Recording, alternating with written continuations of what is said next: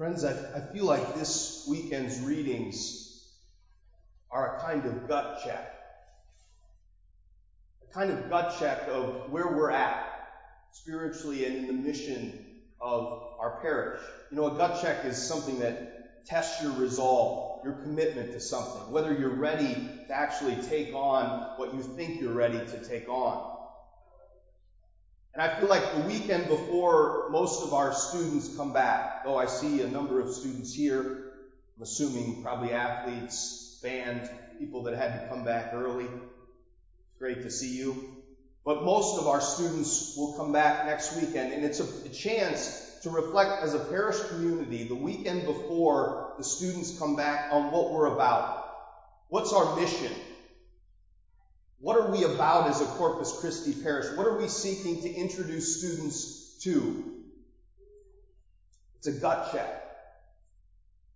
And the first reading, here's the, the, the question that's posed.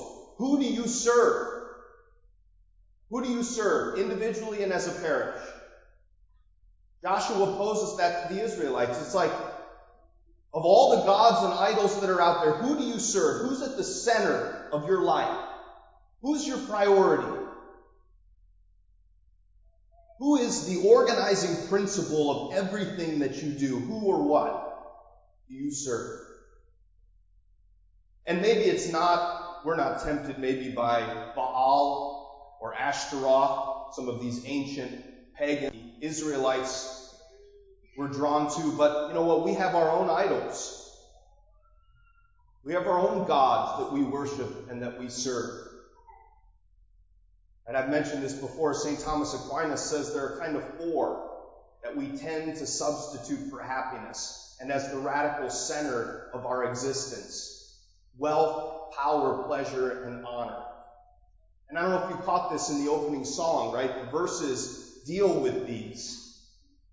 And I, I read the verses last night at four thirty because uh, we don't have music yet at four thirty till next weekend, and it's me a cappella. And if you, you know, heard that first song, I was like, if I try to sing this a cappella, I'm going to butcher this like you can never imagine. You know, it's going to be horrible. So I had to sing another song, so I had to read the verses. But just listen to these.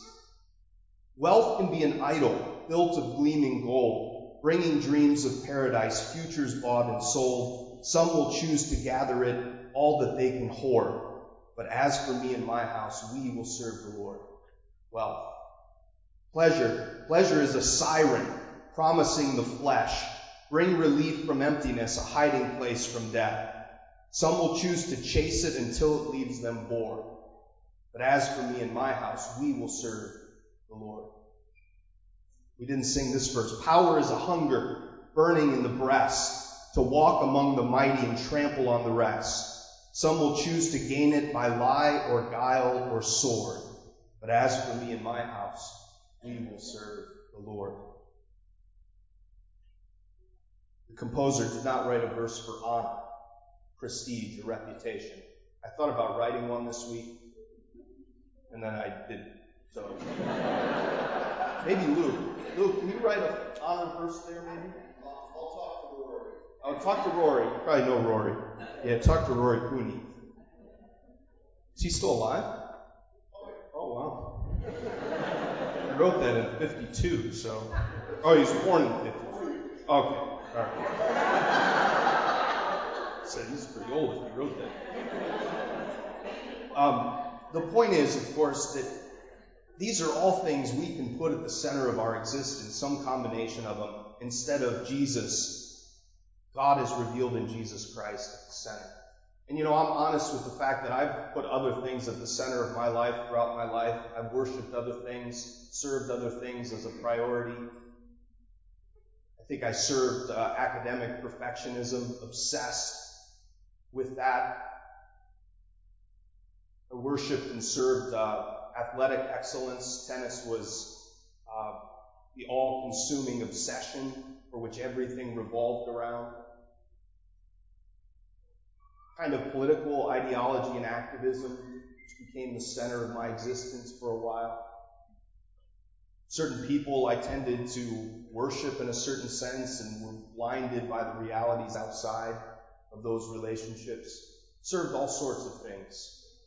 Still working on putting God always at the center. That's, that's the gut check of the first reading. Who are we going to serve as a parish community? Who are we going to serve? The second gut check is Jesus in the gospel. Um, that probing question of whether we're going to leave him if following him and his teachings gets tough.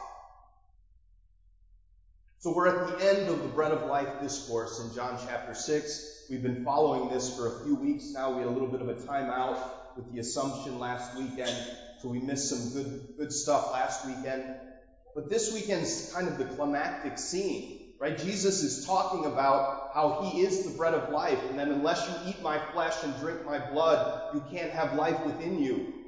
And people, obvious, understandably, are kind of balking at this teaching. Right? The Jews first, the Jews that are in the audience, they say, um, how can this man give us his flesh to eat? What's he telling us to do? And then today, even his disciples say, Jesus, this is a hard saying. Who can accept it? It's shocking to them. It's unsettling. It's uneasy for them. Jesus never backs down, so much so that we read today that many of his disciples left him over this teaching and returned to their former way of life. And friends, I would suggest to you that that's the best indication from John chapter six that Jesus meant something more than a symbol. You know, I've had, obviously, the discussion over the Eucharist with many of my Protestant friends and family, and one thing I, I often pose to them is, why did no one leave Jesus when he clearly used meta- other metaphors throughout the rest of John's Gospel? He said, I am the vine. No one left him. He said, I am the living water. No one left him. He said, I am the gate for the sheep. No one left him. They clearly, the crowds clearly understood that he was trading in metaphor, that he was trading in imagery, that he wasn't actually a vine, he wasn't actually a gate or water. But on this, people leave him.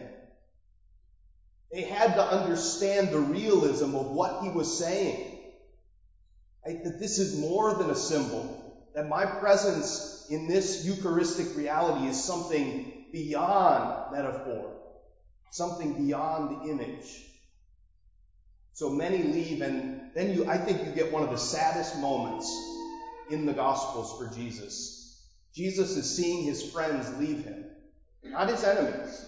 His disciples. And he turns to the twelve, and you can just hear the, the disheartening spirit, I bet, in his voice. Like, will you also leave me? Will you also leave me over this teaching? And Peter says those words that are unbelievable. I hope speaking on behalf of us. Master, to whom should we go? You have the words of everlasting life. Where else could we go, Jesus? You're the most compelling figure we've ever met. You offer us a, a, an interpretive lens to life that we've never seen or heard before. Where else could we go but you? You have the words of everlasting life. And so for the times when we find the teachings of Jesus intolerable, difficult, not corresponding to how we normally think of things, when we hear the demands of Jesus make make demands on us that we aren't really thrilled about. Do we run? Do we leave like the disciples? Or do we respond with Peter, Lord, I have to stay with you. Where else could I go? So friends, the weekend before our students get here, this is a gut check. It's a gut check. Where are we at? You know, I had a gut check a few weeks ago. Uh, I've dabbled in golf Uh, for a number of years. Post, this was my post-tennis career. And every year we have the clergy open in the diocese. These are where deacons and priests go out and compete against one another.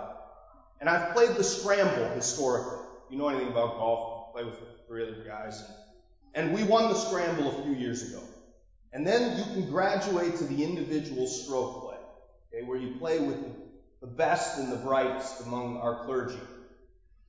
And none other than Father Jim Basic, okay, the, the legend, who has won the individual stroke, but mostly it's won by this other priest, who will remain nameless in this homily.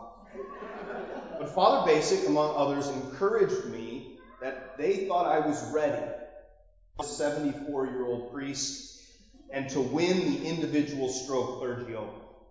And that, so many people told me that, that I was convinced I was ready myself.